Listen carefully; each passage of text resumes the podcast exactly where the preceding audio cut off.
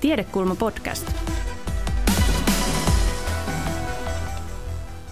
Tervetuloa jälleen Tiedekulma liveen. Tällä kertaa täällä Helsingin yliopiston Tiedekulmassa keskustellaan Venäjästä. Seuraavan tunnin aikana kysytään, mikä Venäjällä on poliittista ja mikä liikuttaa venäläisiä kansanjoukkoja, venäläistä kansaa, kansalaista. Millaista ylipäätään on venäläinen aktivismi ja mikä tila tällaiselle kansalaiskeskustelulle nyky-Venäjällä on. Kysytään myös, että minkä verran me täällä rajan tällä puolella voidaan näitä ilmiöitä edes ymmärtää. Minä olen Ville Blofield, tervetuloa mukaan.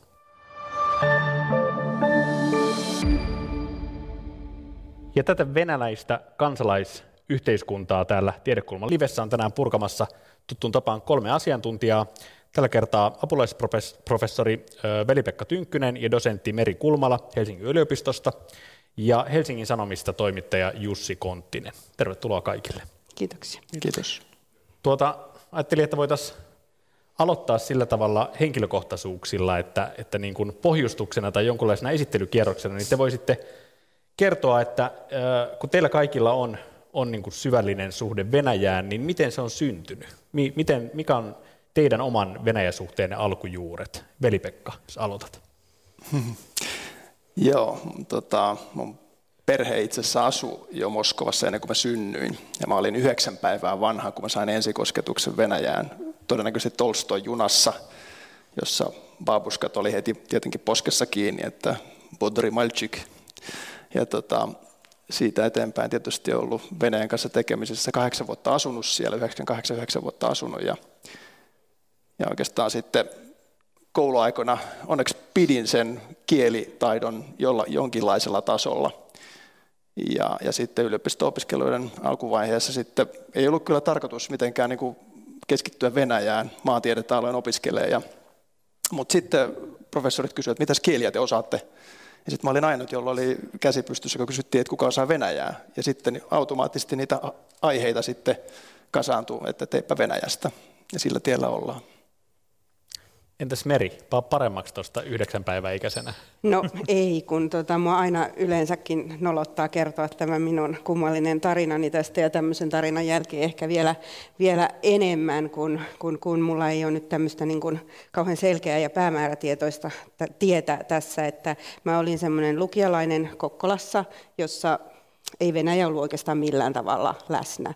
Mulla oli kovasti muita suunnitelmia lukion jälkeen, kuten välivuosi Ranskassa, mutta tota, sitten siinä just systeemit muuttu sillä tavalla, että olikin pakko hakea johonkin opiskelemaan, ja sitten muuttui vielä toinen systeemi, että väli, sitä, se opiskelupaikka piti ottaa vastaan.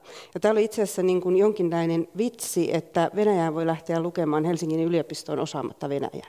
Minäpäs hain ja lähdin lukemaan Venäjää. Ja sain sitten opiskelupaikan Helsingin yliopistoon, ja sitten todettiin, että ei sitä minkään Ranskan välivuoden takia voida siirtää, niin niin minä sitten lähdin lukemaan Venäjää ja tämmöisen niin kuin lähes vitsin kautta. Ja, mutta sitten ensimmäisenä opiskeluvuonna mä lähdin heti käymään Pietarissa ja ehkä sillä matkalla sitten ollaan, että se teki aika suuren vaikutuksen se matka, että onpas tämä kiinnostava no kulttuuri, mutta yhteiskunta. Ja kyllä mä aika alkuvaiheesta opiskeluista jo tiesin, että ei se välttämättä ole ne kieliopinnot, mikä on se, mikä mua eniten kiinnostaa, vaan se yhteiskunta. Mutta sitten mä saman aikaan tajusin sen, että kyllä mun on niin kuin hirveän paljon helpompi ymmärtää sitä yhteiskuntaa osaamalla sitä kieltä, niin sitten mä tein sen mun ensimmäisen tutkintoni kyllä Venäjän kääntämisestä ja tulkkauksesta, mutta samalla siinä sivussa luin kyllä yhteiskuntatieteitä ja monitieteistä Venäjän ja itäisen Euroopan tutkimusta ja sitä kautta sitten, no mutkien kautta päädyin sitten tekemään sosiologiaan väitöskirjaa. Ja sillä tiellä ollaan. Entäs Jussi, onko sun tarina jotain tästä vitsin ja yhdeksän, yhdeksän päiväisenä Tolstoin kyydissä välistä? No, kelpaako äidinmaito? Tota, mulla on tämmöistä sukurasitetta niin kuin sekä, sekä venäläistä, karjalaista, saksalaista tuolta Venäjältä kahden sukupolven takaa. Ja sitä ehkä multa kotona vähän niin kuin pimitettiin ja ehkä sitten siitä heräsi se kiinnostus ja, ja tota, sitten aloin, aloin itse reissata siellä ja ihan, ihan sitä kautta lähti. Et se oli ju, juuri sitä aikaa, kun Neuvostoliitto oli hajonnut ja kaikki oli Venäjällä vapaata ja, ja se oli aika, aika tota, niin, huumaavaa aikaa siellä ja, ja tota, niin, sitten tietysti piti oppia Venäjää, koska, koska kukaan siellä ei puhunut mitään muuta kieltä ja, ja sitä, kautta, sitä kautta se lähti sitten, että, että siellä olemme pyörineet opiskeluaikoina Erikin kanssa Pietarissa yhtä aikaa. Ottaa siis sumuisia muistoja opiskeluvuosilta Pietarista. Tota, me saadaan tähän keskusteluun myös venäläisnäkökulma myöhemmin videon kautta venäläisen kansalaisaktivismin tutkija, sosiologi Svetlana Erpilova kertoo meille omia näkemyksiä ja kokemuksia, mutta aloitetaan paikallisin voimin täällä tiedekulmassa. Tarkoitus on käydä tämä keskustelu, tunnimittainen keskustelu nyt kolmessa osassa, joista ensimmäisessä osassa muodostetaan jonkunlainen tilannekuva tästä syksystä. Että miltä se venäläinen kansalaisyhteiskunta ja, ja kansalaisaktivismi, ö, venäläisen kansalaisen näkökulmasta poliittisuus näyttää vuonna 2020. Täällä Suomessa on tänä vuonna uutisoitu ö, Venäjällä alkuvuodesta perustuslain uudistusta kritisoineista kansanliikkeestä. Oli isojakin tämmöisiä tämän hankkeen ja Moskovan vastaisia mielenosoituksia Venäjän kaukoidässä. Oli emäntien kapinaksi kutsuttu ö, kapina tota Arkangelissa, jonka taustalla oli se, että paikalliset nousi vastustamaan suurta jätelaitoshanketta siellä. Ö, ja eikä tämä Arkangelin jäteprotesti ollut tähän teemaan liittyvänä ainoa, vaan, vaan siellä on ympäristökysymysten ja jätteiden ympärillä li, ö, kansa liikkunut muutenkin. Veli-Pekka, sä oot Venäjän, siis nimenomaan ympäristöpolitiikan apulaisprofessori. Minkä takia nämä jätekysymykset kiihdyttää Venäjällä niin paljon? Se on konkreettinen ongelma, jotka, jonka kautta ihmiset näkee, että yhteiskunta ei oikein toimi. Ja mä uskon, että tämä on se ihan konkreettiseen ongelmaan halutaan puuttua. Se on ympäristöongelma. Ja kun venäläiset on kysytty, että mikä on suurin ympäristöongelma, niin itse asiassa se on ilman, ilmansaasteet, jätteet ja vesi, vesi, vesien ongelmat tai, tai tota vesien saastuminen. Ja nämä kaikki liittyy itse asiassa tähän jäteongelmaan. Ja nämä on tietysti kauhean paikallisia ja siinä mielessä niin kuin, tavallaan luonnollinen tapa protestoida sitten tämmöistä niin kuin huonoa järjestelmää vastaan, kun se on konkreettinen siinä ihmisen elämänpiirissä. No, nyt nämä tietysti nämä protestit, mitä nyt on tosiaan ollut, Arkangelin tapaus on ehkä kuuluisin, mutta niitä on ollut itse asiassa ennen koronaa, niitä oli useamman vuoden ajan monissa monissa Venäjän kaupungeissa.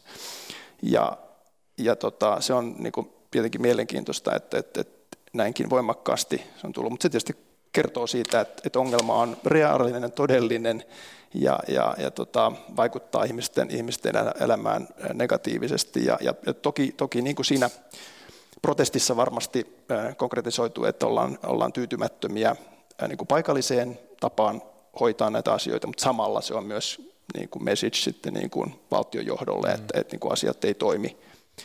Et siinä on varmaan monenlaista kritiikkiä sisällytetty tähän niin kuin ympäristöprotestiin. Niin, että siinä tavalla, että kun osoitetaan mieltä jotain jo, johonkin kaatopaikkaan liittyen, niin siinä itse asiassa osoitetaan mieltä jostain suuremmasta? No, jos ajatellaan tätä Arkangelin tapausta, joka on eniten ollut, ollut julkisuudessa, mulla on meidän tiimissä Elena Gorbachova tekee väitöskirjaa siitä, erityisesti tästä, tästä keisistä, ja, ja, ja siinähän hyvin näkyy se, että se kyse on ää, paikallisesta ongelmasta, ei haluta, tavallaan voi ajatella, että se on nimby-ongelma, ei haluta sitä kaatopaikkaa meidän nurkille Arkangeliin, mutta kun kyse on siitä, että rikkaiden moskovalaisten jätteitä ollaan tuomassa – köyhään arkangeliin. Eli tavallaan kestävän kehityksen keskeisen ongelman tavallaan niin kuin kiteymä siinä. Eli ne, jotka nauttii taloudellisen kasvun hyödyistä ja vauraudesta, niiden ympäristösivutuotteet kannetaan toidenkin toisten maksettavaksi. Siitä on kyse oikeastaan tässä Arkangelin protestissa. Eli perinteinen tämmöinen keskusperiferia kiista. Kiitos, mainitsit sanan periferia. Se on erinomainen aasinsilta kohti Jussia. Tota, sä oot siis kuten kävi ilmi, niin, niin kuin henkilökohtaisesta kiinnostuksesta seurannut Venäjää pitkään, mutta sitten myös toimittajana ammatissasi ja ajoittain jopa niin kuin siirtolaisena Venäjällä sä raahasit perheesi sinne vuodeksi Jakutiaan ja kirjoitit siitä kirjan Siperia, suomalaisen perheen ihmeellinen vuosi ikiroudan maassa. Mitäs, millä mielellä sä seurannut esimerkiksi näitä Arkangelin, tota, uutisia Arkangelin mielenosoituksista? No, voin sanoa, että jäte, jätekysymys oli akti, aktuelli myös siellä siperialaiskylässä, että, että tota, se on tosiaan symbolinen ongelma, joka joka, tota, jossa kilpistyy monenlainen niin kuin järjestelmän kyvyttömyys ja myös ihmisten oma vastuu, että, että meidän kylässä oli tämmöinen niin kuin epävirallinen kaatopaikka kylän ulkopuolella, joka oli täynnä ihan mitä sattuu ja, ja tota, lehmät kävi siellä sitten syömässä ja, ja tota, sitten sit nousi mediakuhu ja sen jälkeen tämä viranomaiset sitten sulki tämän kaatopaikan, mutta he eivät kertoneet lainkaan väestölle, että mitä nyt niiden jätteiden kanssa pitäisi tehdä. Eli, eli tavallaan ratkaisu oli se, että tämmöinen hallinnollinen, että sitä ei ole enää olemassa. Ja tota, ihmiset sitten ehkä polttivat jätteitä niin kuin ennenkin paljon ja, ja ehkä veivät sitten johonkin muuhun paikkaan niitä. Mutta tota, mutta kuitenkin siis viranomainen reagoi mediakohuun. Kyllä, kyllä se meni juuri niin sitä kautta, eli se nousi somesta ja sitten, sitten se meni, meni mediaan ja sitten viranomaisiin. Että kyllä viranomaisten Venäjälläkin pitää ottaa, ottaa tämmöinen yleinen mielipide huomioon. Mutta tämä on niinku siinä mielessä tosi pitkä ketju, eli, eli nämä Arkangelin mm, mielenosoitukset, ensinhän oli mielenosoitukset Himkissä Moskovan ympärillä, koska ne jätteet haluttiin viedä sinne, ja sitten siitä nousi kansanliike ja sitten vallanpitäjät keksi, että halusi tyynnyttää sitä ja ne keksi, että viedään jonnekin mahdollisimman kauas ja sitten tämä niin kuin protestiongelma siirtyi sinne, mutta, mutta tässä on myös sitten kysymys venäläisten omasta kypsymisestä kansalaisiksi, eli heidän pitää itsekin alkaa myös sitten kantaa vastuuta jätteistään ja miettiä itsekin, mitä niille voi tehdä, eikä pelkästään sitten syyttää vallanpitäjiä. Minne ne moskovalaisten jätteet nyt viedään sitten? No nythän on iso, tietysti näiden protestien saattelemana iso jätereformi on käynnissä, josta tietysti nyt koronankin takia rahat on loppu. Ää, niin kuin monesti venäläisissä reformeissa valitettavasti käy, mutta tota, yritys on, että, että, että saadaan kierrätystä kierrätysjärjestelmät pystyyn, yritystä, että saadaan jätteen polttolaitoksia rakennettua ja niitä onkin rakennettu.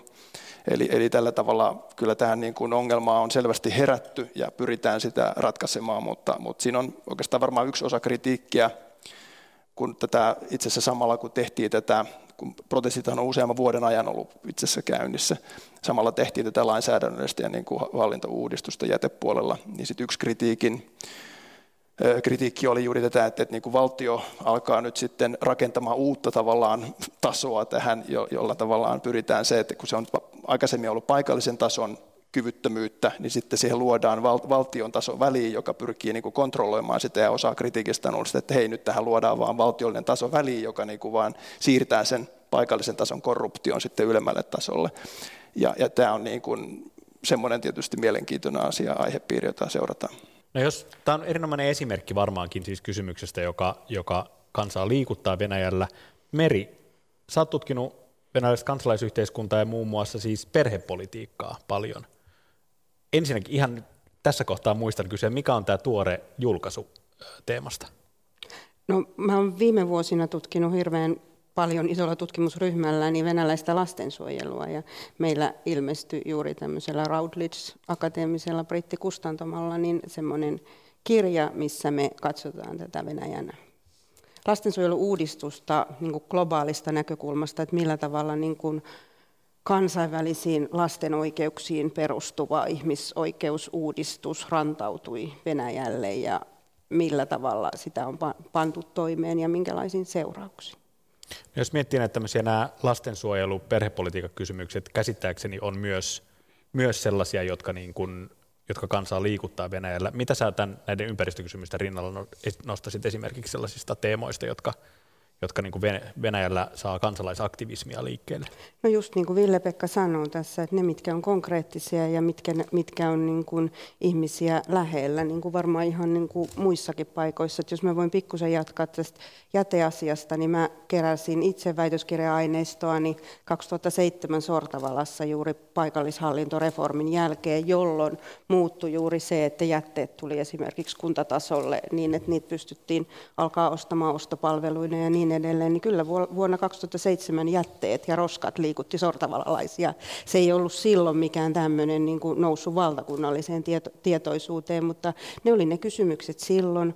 Samoin se, onko päivähoidossa jotain pielessä, että jos katsoo venäläisiä protesteja, niin vanhempien järjestämät erilaiset niin kuin just päivähoitoon, kouluun liittyvät, niin ne on yleisiä. Sitten rakentaminen, jos sun naapuritontille suunnitellaan jotain rakennushanketta ja, ja niin edelleen, että kyllä ne on just nämä niin kuin lapset, jätteet, jätteet, rakennukset, mitkä tulee siihen liikenne, niin kuin, liikenne niin kuin oman elämän lähelle, jos mä ajattelen niin kuin just tämmöisessä protestimielessä. Ja meillähän on niin kuin aika usein semmoinen kuva siitä, että venäläiset ei protestoisi, mutta mun ymmärrys on, ja niin kuin kansainvälinen tutkimuskin sanoo, että kyllä venäläiset protestoi aika paljonkin, mutta protestit on hyvin paikallisia, ne saattaa olla pieniä, ei ne välttämättä, emme tiedä nouseeko ne Venäjän mittakaavassakaan aina mitenkään suureen tietoisuuteen, mutta ei ne nyt ainakaan niin kuin kansainvälistä uutiskynnystä mm. ylitä muuta kuin sitten tämmöiset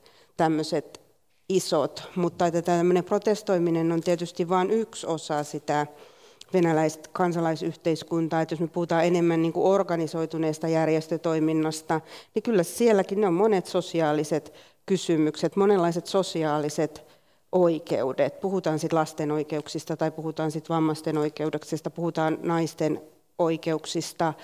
Ne on ehkä niin kuin freimattu semmoisina niin sosiaalisina ongelmina, sosiaalisina kysymyksinä, mutta että kyllähän aina tämmöiseen niin kuin johonkin oikeuksien puolustamiseen liittyy hyvin voimakkaasti poliittinen mm. ele- elementti, vaikka sitä ei me varmaan tänään puhutaan myöhemmin vähän lisää siitä, että mikä on poliittista, mutta mutta että vaikka se ei aina freimautuisi sitä kautta, niin kyllähän se on siellä.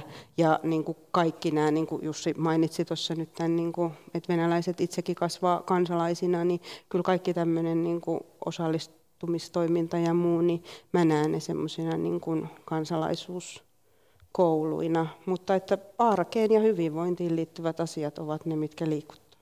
Tunnistatko Jussi sun omien kokemusten perusteella ton, että, että vanhemmuus ö, siinä kulttuurissa jollain tavalla aktivoi kansalaisena?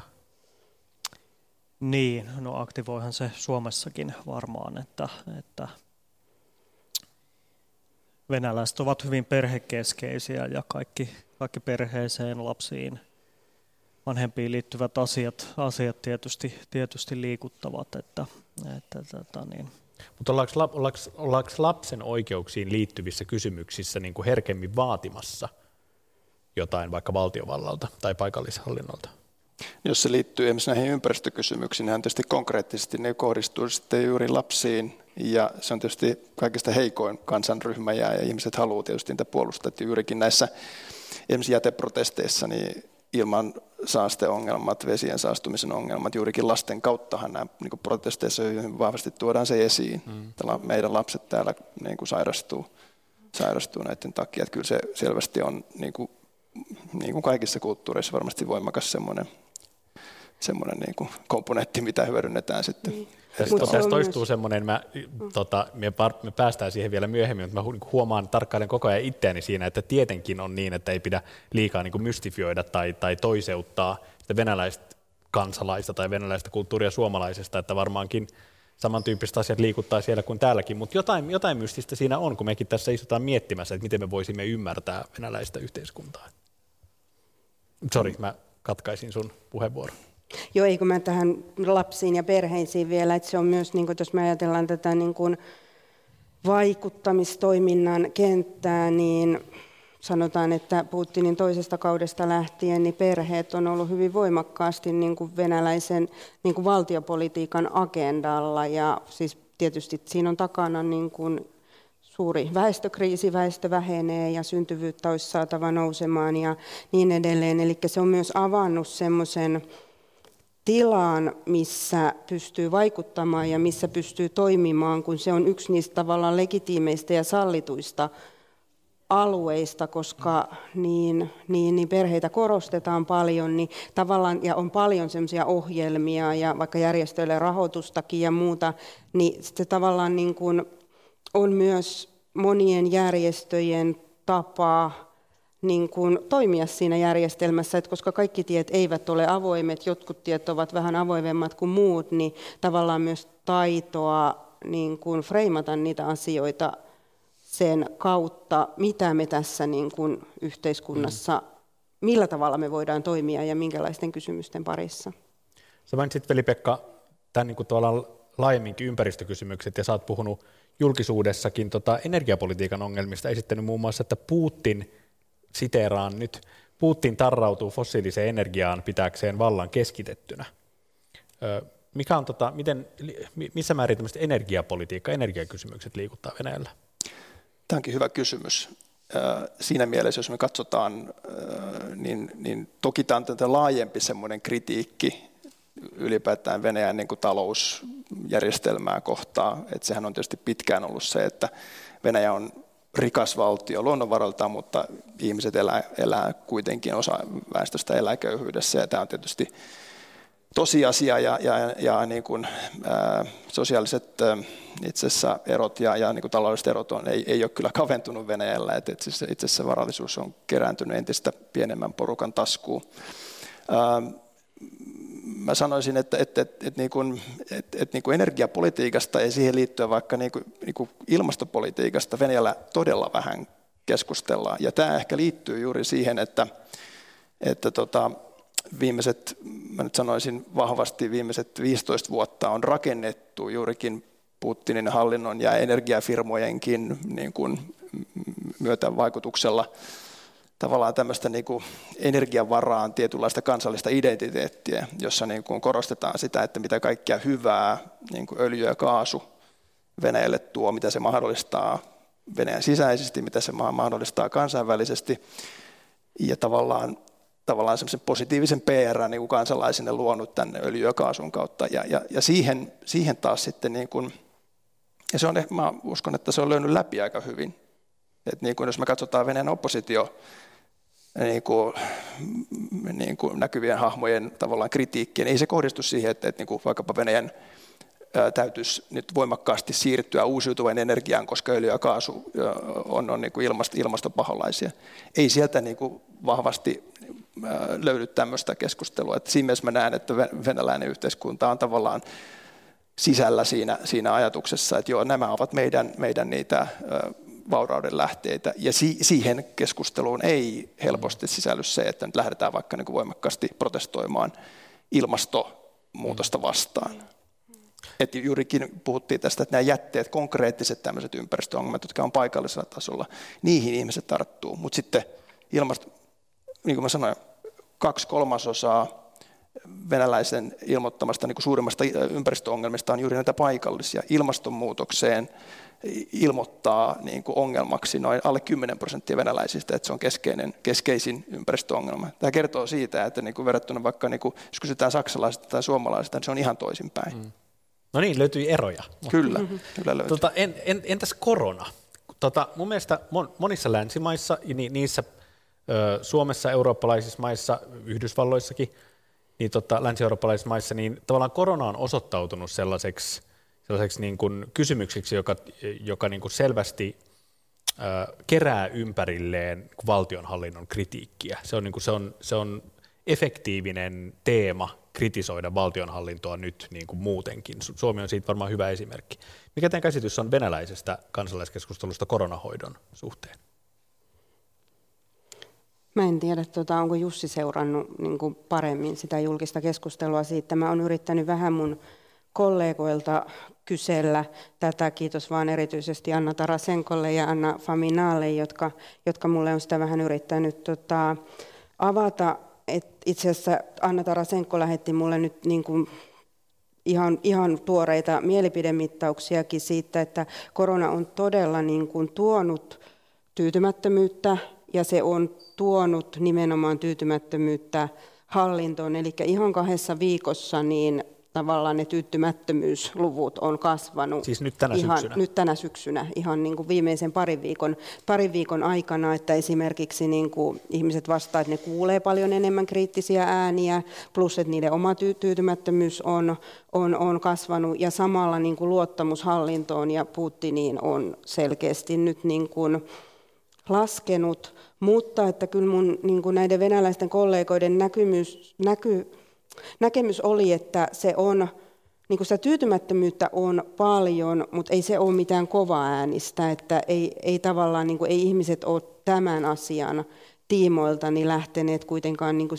avoimesti ainakaan massoittain kritisoimaan, että totta kai kriittisiä ääniä on mm. ja monenlaisia ääniä on, epäuskoisia ääniä ja, ja kaiken, kaikenlaisia, että, mutta että selkeää on se, että kyllä se tyytymättömyys lisääntyy, sitä mä en tiedä, voiko siinä piillä jotain. Heidän arvionsa oli se, että toistaiseksi ei nyt varmaan mitään joukkoliikettä kuitenkaan piile, että poliittinen ilmapiiri tällä hetkellä on ehkä aika ahdistava ja aika semmoinen niin kuin riskejä halutaan varoa.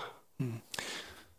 Mä, mä uskon, että varmasti on näin ja, ja ehkä, ehkä tämä koronakritiikki se voi hyvinkin sitten niin kuin, tavallaan materialisoitua myöhemmin jonkun toisen teeman kautta. Ja jos ajatellaan tätä näitä jäteprotesteja, vaikka ympäristöprotestia, niin kuin mä sanoin, niin, niin toki siinä on kritiikkistä paikallista järjestelmää kohtaan, mutta samalla kritisoidaan myös koko järjestelmää ja, ja Putinin hallintoa. Ja siinä mielessä tavallaan tämmöinen, tämmöinen seikka, se saattaa tavallaan padot, padot sitten murtua myöhemmin siihen liittyen. Mutta tietysti yksi keskeinen tietysti semmoinen, mihin mä olen kiinnittänyt tässä huomiota, on se, että jos katsotaan näitä kuolleisuustilastoja, niin siinähän tietysti niin kuin se on kaukana totuudesta, mitä sieltä kerrotaan. Tämä on tavallaan semmoinen niin kuin herkkä paikka Putinin hallinnolle, että ne ei kykene kertomaan totuutta siitä, että mitä, mitä pandemiassa oikeasti Venäjällä tapahtuu, koska se olisi liian suuri mm-hmm. tavalla osoitus siitä, että asiat ei hoideta hyvin.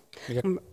Ole hyvä. Niin, mä olen samaa mieltä tuossa, että sit me ei niinku kuitenkaan vielä voida sanoa sitä, että etteikö siellä sit jossain kytissä, että jos kysytään, että mikä se voi olla se kysymys jossain vaiheessa, niin kyllä mä luulen, että ne on hyvinvointiin liittyvät mm-hmm. kysymykset nimenomaan, ja sitten kun siihen liittyy vielä niin kuin talouden talouden ongelmat ja muut, että kun sä viittasit siihen öljyyn ja, ja muuhun, niin kyllähän se 2000-luvun niin kuin story on se, että talous kasvoi valtavasti just öljyn maailmanmarkkinahinnan myöntä, ja se puettiin hyvinvointiin. Se tavallaan puettiin siihen retoriikkaan, että no tällä rahalla me annamme nyt niin kuin tavallaan kansalle hyvinvointia, mikä sitten tietysti näkyy siinä kannatuksessa, että mun mielestä, niin kuin, miten sä sanoit, että se on niin kuin vaikea tavallaan iskeä siihen tarinaan, kun se on niin kuin siinä kohtaa ollut semmoinen menestystarina, mutta nyt eletään tietysti ihan niin kuin toisenlaisia aikoja tällä hetkellä. Mikä käsitys sulla Jussi venäläisestä koronakeskustelusta?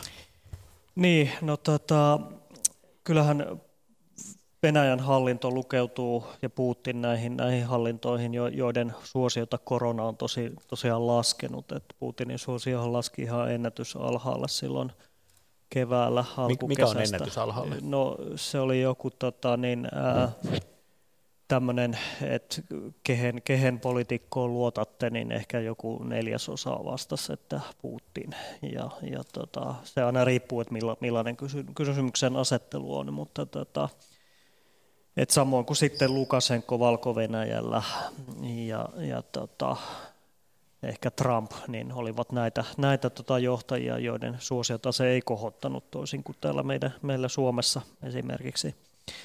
Ja, ja, tota, ja kyllähän se paljasti niin kuin Venäjän terveydenhoitojärjestelmän toimimattomuutta ja siellä on niin kuin nähty lääkäreiden protesteja ja, ja, tota, ja sairaanhoitajien ja, ja heidän palkkauksestaan on, on niin kuin ollut isoa debattia ja, ja tota, on, on sitten luvattu ö, korona, koronatukea terveydenhoitohenkilöstölle ja se, sitten siihen on liittynyt korruptioepäilyjä ja et hyvin paljon tämmöistä keskustelua, samoin kuin on sitten kyseenalaistettu niin kuin ihan kansalaisten toimesta somessa, niin just nämä tilastot ja, mm. ja tota, et, et toisaalta sitten Putin ei ole ihan lähtenyt tämmöiselle niin kuin denialistilinjalle niin kuin Lukasenko, että, että tota, venäläisillä geeneillä tämä nyt vaan selätettäisiin, että, että ehkä, ehkä se on tota, niin, sitten vähän, vähän tota, niin, varjellut, mutta, mutta tota, niin, saa nyt nähdä esimerkiksi, miten tämän rokote, rokotteen kanssa käy, että tota, niin onko se ihmelääke vai ei. Että, tota, ja, minkä, ja minkä, minkä paikan mikäkin maa saa jonossa. Niin. Odotetaan sitten askel taakse tästä syksystä ja tästä kuohuvasta vuodesta ja tota, pohditaan seuraavassa osassa tätä venäläistä aktivismia ja venäläistä kansalaisuutta vähän laajemmin. Siirrytään keskustelun toiseen osaan.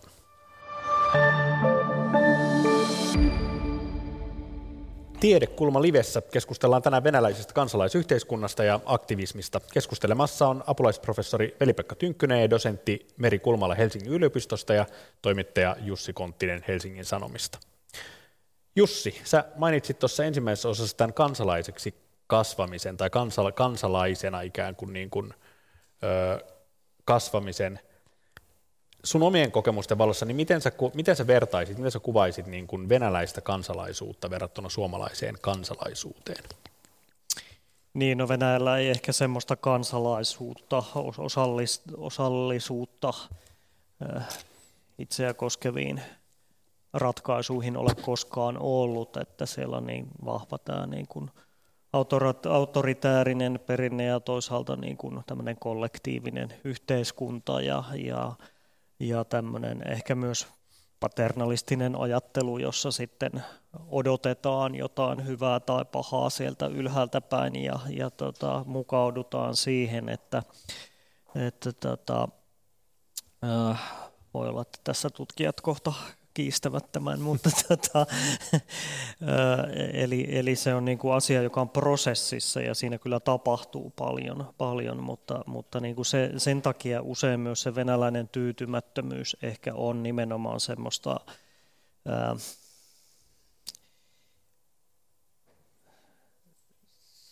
se on myös semmoista ehkä voimattomuuden osoitusta, eli, eli, eli että miksi te ette nyt tee jotain. Eli, eli, eli kansala- ihmiset eivät itse koe pystyvänsä vaikuttavaan asioihin, niin he, he vaativat ja odottavat sitä johtajilta. Ja, ja tota, ää,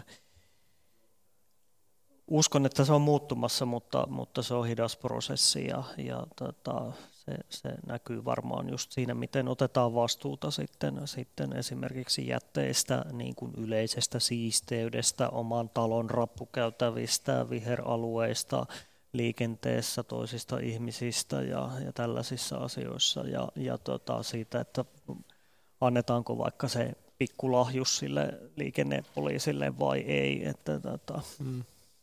Kun se jotenkin, kun, kun tässä nyt kerran yleistetään. Tai yleistän venäläisiä, niin yleistänpä sitten myös suomalaisia, että kun kuitenkin kyllähän kai Suomessa, mä ajattelisin, että vaikka kritiikki valtionjohtoa kohtaan tai, tai kritiikki niin poliittisia johtajia kohtaan, niin se kumpuaa jotenkin siitä ajatuksesta, että valtio olemme me, ja koska, koska mä oon osa tätä valtiota, niin minä en voi hyväksyä, että minun valtiotani johdetaan noin, joten mä kritisoin sitä valtionjohtoa, mm. mutta että tavallaan sä sanot, että niin venäläisellä ei ole samalla tavalla kokemus ei, siitä, ei. Että, että valtio olen minä. Ei, päinvastoin hyvin monet venäläiset haluaa pysyä mahdollisimman kaukana valtiosta ja niin kuin paeta sitä niin, kuin, niin pitkälle kuin voivat, että, että se on todellakin erillinen asia. No mitä sanoo tutkijat, opponoitteko vai? Suhde on hirveän valtiojohtoinen, se on paternalistinen, se oli sitä neuvostoaikaan, se on sitä nyt. Eli se on tavallaan se niin kuin konteksti, missä meidän pitää niin kuin jollain tavalla sit niin kuin ymmärtää sitä, sitä niin kuin venäläistä aktiivisuutta tai aktivismia, tai, tai että se tapahtuu tietysti niin kuin, siis siinä määrin niin kuin aika rajoitetuissa olosuhteissa, mutta että kyllä mä sit näkisin kuitenkin, että semmoista niin kuin yhteisten asioiden hoitamista on, ja sitä on ollut niin kuin aiemminkin. Mm että ehkä niin kuin... Mutta liittyykö se jotenkin pien, pienempiin yhteisöihin tai kuin, niin kuin ideaan valtiosta, joka me muodostetaan?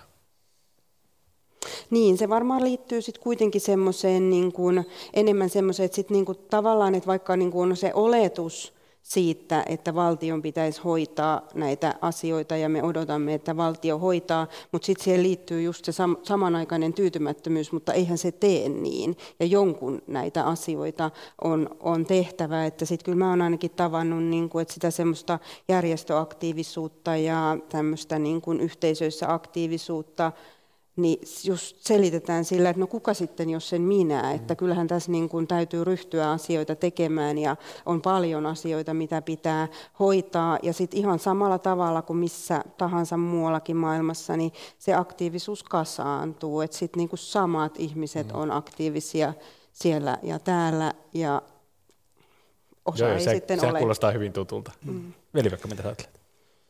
No mä uskon, että tässä on myös niin kuin suku sukupolven vaihdos siinä mielessä tapahtumassa, että, niin kuin, että niin kuin vanhemmat sukupolvet, jotka on varttunut neuvostoaikana, niin varmasti se tavallaan se juuri tämä paternalistinen odotus siitä, että valtio ja jos ajatellaan niin aikaisempia protesteja, Neuvostoliiton aikaisia tai 90-luvun protesteja, niin varmaan niissä merkittävä tavallaan message oli se, että ottakaa, kattokaa, me olemme täällä, niin kuin saari, presidentti, ottakaa meidät huomioon. Ja nyt varmasti sitten niin kuin on, on enemmän sitä, protesteissa, että hei, me viedään jotain itse eteenpäin, otetaan itse vastuuta. Mä uskon, että tässä on tämmöinen, ja varsinkin niin kuin suurimmissa kaupungeissa, ihmiset, jotka on nähnyt maailmalla eri kulttuuria ja erilaista kaupunkikulttuuria, niitä on varmasti tota, näin, näin toimii. Venäjällä tietysti se on, niin kuin Jussi sanoi, autoritäärinen yhteiskunta, hallinto, joka tietyt aiheet on tabuja, joita jos sä niihin kosket, niin sä joudut vaikeuksiin. Ja, ja itse asiassa tämä ympäristöteema on yksi niistä. Ja nämä, niin kuin, miksi esimerkiksi nämä jäteprotestit on saanut jatkua, niihin ei ole puututtu voimakkaalla kädellä. Se on, mun selitys on se, että, että itse asiassa sehän on, kun se kohdistuu paikallisen tason hallintaan, niin se on myös keskusvallan keino tavallaan pitää paikallishallinto kontrollissa tavallaan sallimalla tämmöiset, tämmöiset protestit, eli se ei ole niin yksioikosta, että se niin kuin tavallaan, että olisi vain kyse, kyse niin kuin pelkästä kansalaisaktiivisuudesta, vaan että sitä myös käytetään eri toimijoiden tasottaa, taholta niin kuin hyväksi kyllä. Myynteistä puheen ollen tota, venäläinen byrokratia. Et onko tota, onks, missä määrin ajattelette, että, että tota, tavallaan se valta kansalaisten arjen vaikeuttamisen tai sujuvoittamiseen byrokratian kautta, että se on niin vallankäytön väline Venäjällä? No onhan se sitä mitä suurimmassa määrin ja, ja tota, niin, ää, periaatteessahan niin kuin jokainen ihminen on Venäjällä lähtökohtaisesti rikollinen ja, ja sitten se on vaan niin kuin valintakysymys, että joutuuko hän nyt niin kuin näistä rikoksistaan vastuuseen vai ei, että periaatteessa niin kuin kan, kansalaisen on oltava tai ihmisen on oltava niin kuin pysyvässä jännitystilassa siinä, siitä, että, että tota, mihin liemeen hän nyt joutuu ja, ja tota, Kuulostaa ihan kaunokirjalliselta. Ja, ja neuvostoaikanahan oli tämmöinen sanonta, että niin kuin aina, aina löytyy pykälä, jos tarvitaan ja, ja näin poispäin. Että, että, tota... Mutta on, onko, nämä, siis onko, onko tämä todellisuutta edelleen? No, jos, mä saan, jos Meri haluaa jatkaa tästä sen jälkeen tästä tavallaan teemasta, mutta jos mä ajattelen tätä, että miten, miten tavallaan tästä byrokratiateemasta, mutta mä näen sen pikemminkin, että, että se ei ole niinkään se, no ilman muuta se on osa byrokratiaa, mutta mä näen sen, että tavallaan mitkä ne keinot on, jolla, että joo, se on lainsäädäntö, josta voidaan, niin kuin Jussi sanoi, että voidaan niin kuin ihmisiä ja, tai toimijoita, firmoja voidaan poimia sieltä ja niin kuin laittaa ruotuun tai, tai siirtää sivuun. Mutta tota, mä tietysti mun koulutus on maantieteessä ja mä ajattelen globaaleja paikallisia virtoja. Ja mä oon taas yrittänyt ajatella niin, että Venäjä on itse asiassa virtojen suurvalta. Ja se näkyy nyt vaikka niin kuin öljy- ja kaasun kansainvälisen kaupan kautta tai arktisten merikaapelien kautta tai laiv- tota, lentoliikennereittien kautta. Mutta itse asiassa se sama logiikka toimii niin kuin paikallisella tasolla, että miten johon sitten tämä byrokratia liittyy, miten ihmisiä, yrityksiä, toimijoita hallitaan – se hallitaan juurikin näiden virtojen kautta. Että jos joku firma haluaa perustaa jonkun toimipisteen, niin se täytyy yhdistää sähköverkkoa, vesiverkkoa, kaasuverkkoa ja, ja tehdä palotarkastuksia ja, ja niin edespäin. Ja tässä on se tavallaan se kontrollin keino myös sitten niin kuin näitä virtoja ja virtojen niin kuin sisäänpääsyä ulosettamisen kautta sitten niin kuin hallitaan ihmisiä. Eli se ei ole pelkästään se byrokratia, vaan ne tavallaan materiaaliset keinot siinä ympärille.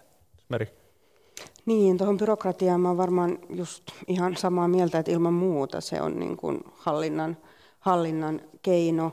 Ja niin kuin, että aina, aina löytyy se joku pykälä, mutta sitten taas niin kuin sieltä kansalaisen näkökulmasta katsottuna ja ehkä niin kuin vaikka järjestötoiminnan tai, tai, tai kansalaistoiminnan näkökulmasta katsottuna, niin aina löytyy myös joku se rako niin kuin tavallaan siinä, että mitä kautta niin kuin asioita voidaan sitten ehkä kuitenkin, kuitenkin tehdä.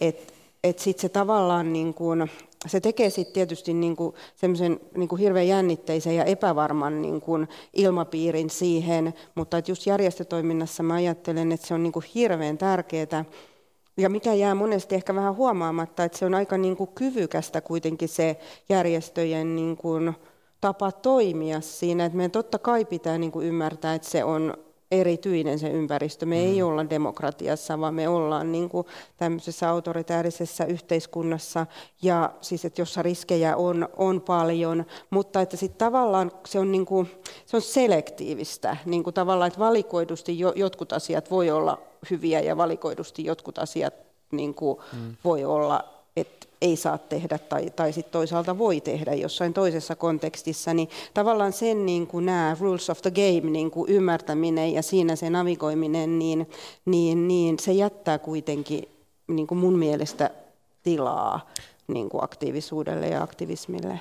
Ja tämä, tämä näkyy myös nyt tässä ympäristö, ympäristötoiminnassa kanssa. Että, että viime vuosina tietysti tätä niin kuin ympäristöjärjestöjen toimintakenttää on supistettu ja supistettu, mutta silti ne toimii. Ja siellä on paljon toimijoita, jotka juuri tavallaan ne, ne ei niinkään protestoi, vaan me toimii hallinnon kanssa. Mm. Ja tämä, tämä on juuri, se, niin kuin, juuri näitä tavallaan tämmöisiä aukkoja, jotka sitten saa tietysti meiltä katsottuna voi ajatella, että se on niin kuin liikaa myötäkarvaa tekemistä, mutta jotain edes saadaan aikaiseksi, kun, kun toimitaan sitten hallinnon niin. kanssa. Totta kai joudutaan tekemään kompromisseja siinä tilanteessa, mutta kompromissikin voi olla parempi kuin se, että ei tehdä mitään, mm. että kuitenkin niin kuin jotain kautta saatiin vietyä asioita eteenpäin. No entä sitten, me puhuttiin jo periferiasta ja, ja Moskovasta, miten näet tavallaan niin kuin alueelliset erot? Jussi, millä, millaista on, millä tavalla erilaista on venäläisyys tai kansalaisuus tota, pienellä paikkakunnalla Siperiassa kuin Moskovassa tai Pietarissa? No on se erilaista, mutta, mutta siis ehkä yleisesti niin kuin mielestäni usein Suomessa ehkä väheksytään Venäjän alueita tai ajatellaan, että, että niillä ei ole mitään merkitystä tai niiden alueiden ihmisten mielipiteillä ja että siellä asuu vaan jotain putinoideja ja, ja tota, niin se, mä olen tavannut hyvin niin kuin valistunutta porukkaa alueilla ja, ja jopa siis ihan tuolla maalaiskylässä, missä asuimme, niin ihmiset ovat kyllä niin kuin tietoisia niin kuin ongelmistaan ja, ja osaavat umo, umoilla niiden syitäkin. Ja, ja tota, et, ää, ja ei, ei myöskään niin kuin Venäjän, Venäjällä on niin monia miljoona kaupunkeja, että et siis ei puhuta mistään niin kuin syrjäseudusta edes, että, mm. että Siperiassakin on valtavia kaupunkeja, Novosibirsk, äh, Vladivostok, nyt Habarovsk, jossa on, jossa on niin kuin vuosien varrella nähty jos jonkinlaisia niin kuin protesteja ja liikkeitä, että, että tota niin, ää, sinänsä uskon, että moni, moni muutos niin kuin kytee siellä alueilla, mutta, mutta voi olla, että se sitten edellyttää kuitenkin niin kuin jonkinnäköistä Moskovassa tapahtuvaa sysäystä, että, että asiat sitten oikeasti muuttuisi. Että kuten, kuten tiedämme, niin Venäjä on hyvin keskusjohtoinen valtio ja se on muuttunut koko ajan enemmän keskusjohtoisemmaksi. Mm. Mutta se, se siis Merin kanssa etukäteen puhuttiin siitä, että eihän sit toisaalta sitten taas siinä, että, että on niin kuin eroavaisuuksia suurkaupunkien ja, ja periferioiden kesken, niin eihän se ole taas Venäjä-spesifiä, että kyllähän niin kuin sellaista eroa nähdään vaikkapa Suomenkin sisällä. Jotta ehdimme, niin siirrytään keskustelun kolmanteen osaan, saadaan se luvattu venäläisnäkökulma tähän keskusteluun.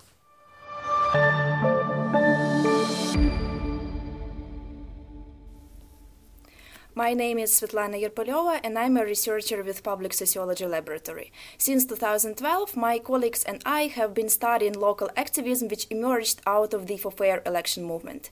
And our research showed that these protests uh, have changed local activism in Russia.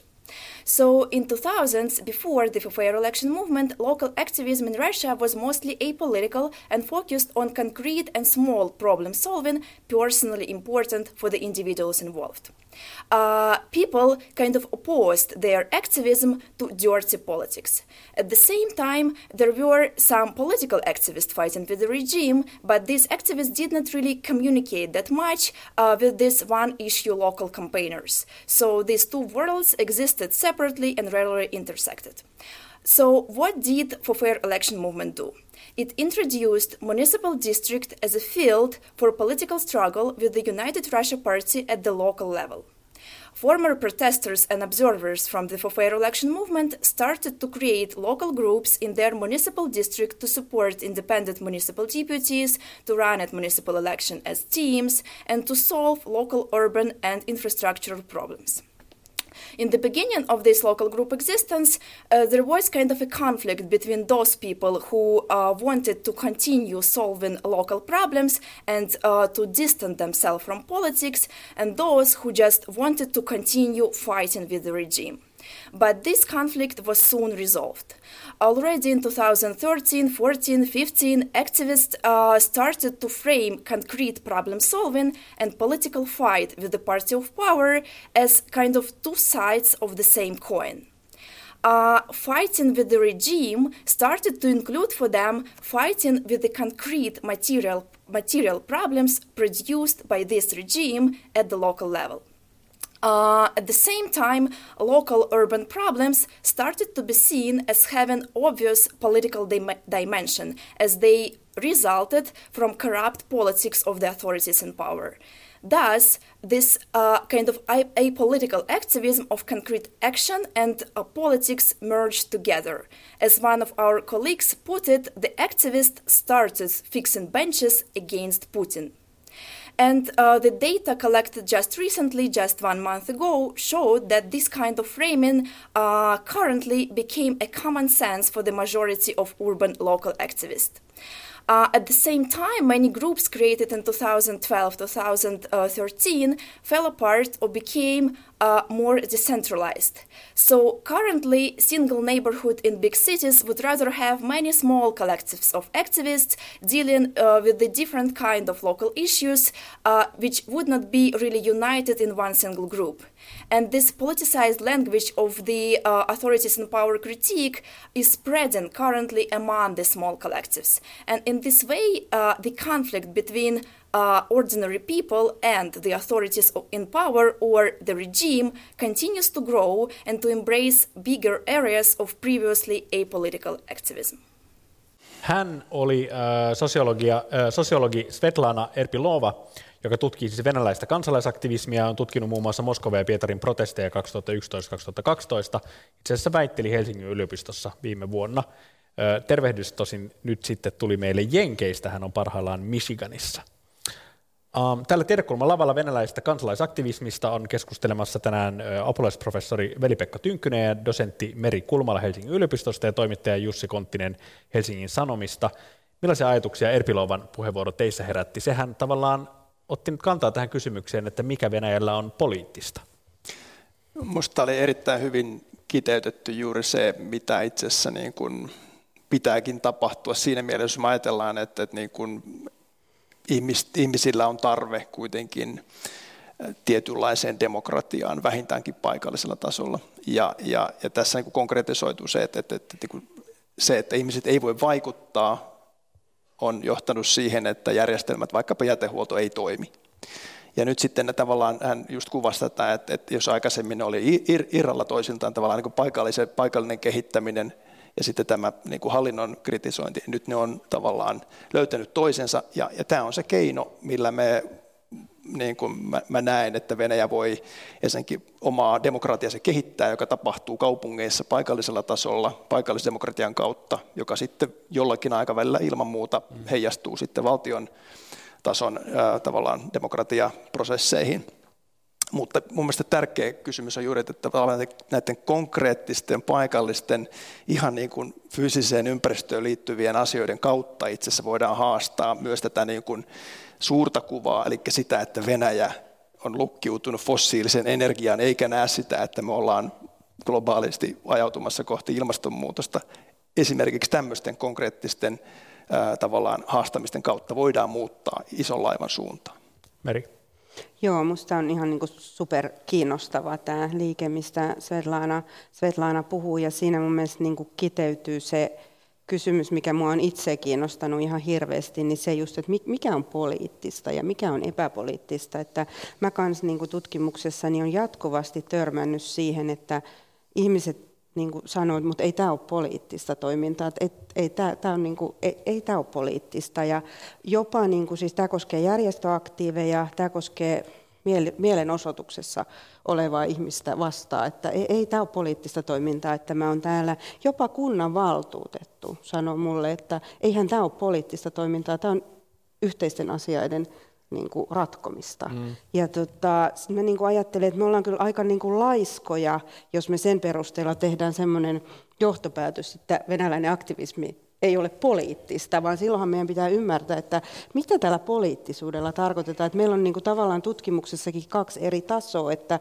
on se ihmisten niin kuin se oma itseidentifikaatio, mutta eihän se ole tutkijan työkalu. Että mä sitten taas sosiologina niin kuin ymmärrän tietysti poliittisuuden aika eri tavalla kuin miten mm. niin kuin se vaikka siellä mielenosoituksessa oleva äiti ymmärsi niin kuin poliittisuuden. Että ei me siitä saada niin kuin mun mielestä tulla semmoiseen johtopäätökseen, että tämä ei ole, ole poliittista. Ja jos me ajatellaan niin kuin Venäjän kieltäkin, sitä niin kuin politika, niin sehän on hirveän suppea. Jos me ajatellaan niin kuin englanniksi vaikka policy making and doing politics, nehän on kaksi aivan eri asiaa. Ja sitten tavallaan niin kuin, ei, ei Venäjän siinä sanassa ole tätä niin kuin kahta puolta, vaan se on hyvin semmoinen niin kuin sitä virallista politiikkaa ja politiikkaohjelmia, puoluepolitiikkaa. Että sitten tavallaan, että me ehkä niin kuin kysytäänkin niin kuin väärää kysymystä, jos mennään kysymään, että mitä tässä sun toiminnassa on poliittista, kun se ymmärretään, ymmärretään niin kuin eri tavalla. Mutta että tietysti sitten,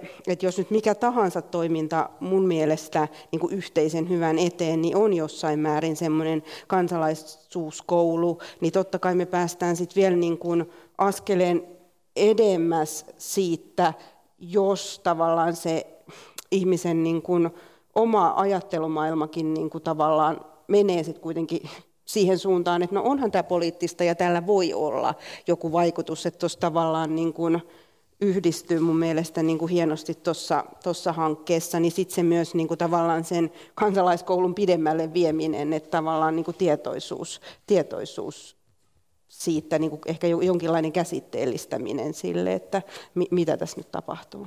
Jos ajatuksia Jussi heräsi. Niin, siis joo, yhdyn, yhdyn kyllä tuohon Svetlanan näkemykseen, ei, ei siinä tota, niin, poikkipuolista sanaa. Ehkä niin kuin, jotta ei tulisi käsiteltäisiin vaan tätä aktivismia tämän, niin kuin protesteina, niin, niin kyllähän tämä niin kuin kansalaiseksi kasvaminen tapahtuu myös tämmöisillä hyvin rakentavilla, rakentavilla tavoilla ja hyvin pitkälti somessa esimerkiksi usein niin kuin kerätään rahaa jollekin ihmiselle, jolla täytyy tehdä vaikka joku kallis leikkaus tai näin, ja, ja tota, silloin kaikki, kaikki voivat siihen osallistua riippumatta poliittisista näkökannoista, ja, ja tämä on varmaan sitten myös kansalaiseksi kasvamista, ja toisaalta liittyy siihen, että se terveydenhoitojärjestelmä tässä tapauksessa ei pysty sitten asiaa hoitamaan. Mutta tota, ää, ja sitten toisaalta niin kuin usein Venäjällä kansalaistoiminta ei ole, siis siellähän ei ole samanlaista vakiintunutta järjestökenttää kuin Suomessa, jossa on Suomen luonnonsuojeluliitto ja, ja tota, niin poispäin ja näin poispäin. Eli, eli se on usein aika tämmöistä horisontaalista, muuttuvaa, vapaamuotoista mutta mä haluaisin ehkä tässä ennen kuin aika loppuu, niin nostaa vielä yhden pointin esiin, nimittäin naiset. Että niin kuin nyt ollaan nähty valko joka on monessa suhteessa samanlainen ää, yhteiskunta, niin se on ollut suorastaan uskomatonta, miten niin kuin, millaisessa roolissa naiset on ollut siinä niin kuin kansannousussa ja, ja sitä seurataan hyvin tarkkaan Venäjällä. Ja, ja kun itse asiassa katsoo monia näitä Venäjän yhteiskunnallisia liikkeitä, vaikkapa nämä Arkangelin protestit, niin sielläkin ne niin kuin monet johtohahmot on naisia. Ja, se oli ja emän, niin kuin, emäntien kapina. Niin, eli mä uskon, että, että kyllä se niin kuin muutos nyt tulee nousemaan Venäjällä naisista ja, ja, ja se tulee olemaan perustavaa laatua oleva muutos. Siihen tietysti liittyy paljon niin kuin tämmöiset perinteiset venäläiset stereotypiat, millainen on nainen, nainen on koskematon, tämmöinen toisaalta suojeltava olento, mutta, mutta tota, toisaalta nainen, nain, naiseen ei saa koskea ja, ja näin poispäin, mutta, mutta uskon, uskon, että sieltä, sieltä pesee. Ja toi on musta, joo, ja toi, toi musta kiinnostava havainto, toi itse asiassa se tuli mieleen jostain Merin jo taannosta tekstiä lukiessa, jossa puhuit neuvosto aikaisesta niin kuin tavallaan ö, ak, kansalaisten aktiivisuudesta, että se tavallaan havainto siitä, että ei ole kansalaisaktivismia vain se, että protestoidaan, mm. vaan niin kuin aktiivisuutta voi olla myös niin kuin, ikään kuin, niin kuin positiivinen toiminta yhteisön eteen. Ö, meillä on neljä minuuttia aikaa, joten joudun esittämään teille viimeisen kysymyksen, ö, jossa haluaisin nyt sit tuoda tämän sille niin kuin valtionjohdon tasolle. Et kun me ollaan tässä käyty läpi näitä erilaisia teemoja, jotka jotka tuota Venäjällä voivat olla poliittisia tai ei, mutta niin kuin liikuttavat kansanjoukkoja, niin kysymys teille kaikille, että näettekö te jossain näistä teemoista potentiaalia niin kuin valtionjohdon todelliseen haastamiseen? Että olisiko joku, joku vaikkapa tässä esillä olleista kysymyksistä sellainen, joka, joka todella voisi niin kuin, äh, horjuttaa vaikkapa Putinin asemaa? Mä, mä uskon, että se tulee tämmöisen tavallaan niin kuin kriisien kautta, jos se horjuttaa. Toki tietysti pitkällä aikavälillä varmaan muutosta tapahtuu joka tapauksessa väistämättä, mutta jos ajatellaan niin kuin tämmöisiä nopeita lähivuosina, niin mennään kaksi. Se on ilmasto, ilmastonmuutoksen kautta tuleva joku erittäin voimakas ympäristö tavallaan kriisi, joka sitten esimerkiksi haastaa tämän putinilaisen petrokulttuurin, öljykulttuurin ihan uudella tavalla. Tai sitten se on vaikkapa koronaan liittyvä tai vastaava liittyvä terveydenhuollon kriisiin liittyvä ongelma, jolloin, jolloin tavallaan kansa mobilisoituu ja silloin saattaa tapahtua jotain suuria muutoksia. Mä näen ehkä nämä kaksi, kaksi semmoista teemaa. Meri.